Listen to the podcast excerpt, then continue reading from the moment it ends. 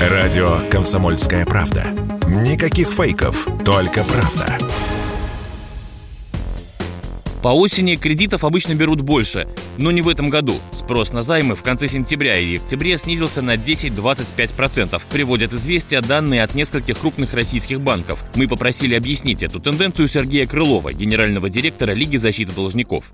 Связаны они э, не, не только с тем, что потребность упала, они связаны еще с тем, что возможностей стало меньше. Во-первых, это ну, стандартная закредитованность, которая прослеживается в течение длительного периода уже. Второе, это то, что банки сами по себе очень сильно, ну, скажем так, ужесточили критерий выдачи. Это, конечно, напрямую связано и с мобилизационными мероприятиями, проходящими в России, и в целом по платежеспособности, скажем, лиц мужского населения, потому что постоянно происходят какие-то сейчас ситуации, которые не могут по полной мере обеспечить, ну, скажем так, гарантии э, банков, что денежные средства будут возвращаться. Также я полагаю, но не утверждаю, что, возможно, определенный спрос падает из-за того, что с начала мобилизационного периода очень многие мужчины покинули пределы нашей страны. А ну а что делать, если вы планировали взять кредит сейчас?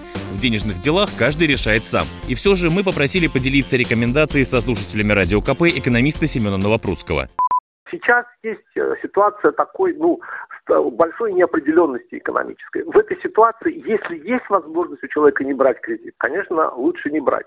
Но в любом случае важно соразмерять кредит не столько со ставкой, по которой вы берете, сколько со своими финансовыми возможностями. То есть идти не столько от ставки по кредиту для потребителя, сколько от того, какие у вас доходы, до какой степени вам кажется прочным ваше место работы, а до какой степени вам действительно нужен этот потребительский кредит, потому что на самом деле потребительский кредит, там, ну, если ипотека обычно берется там да, надолго и определяет жизнь человека на долгие годы, то потребительский кредит это точно тот кредит, без которого в случае чего можно обойтись. То есть редко потребительский кредит это кредит острой необходимости.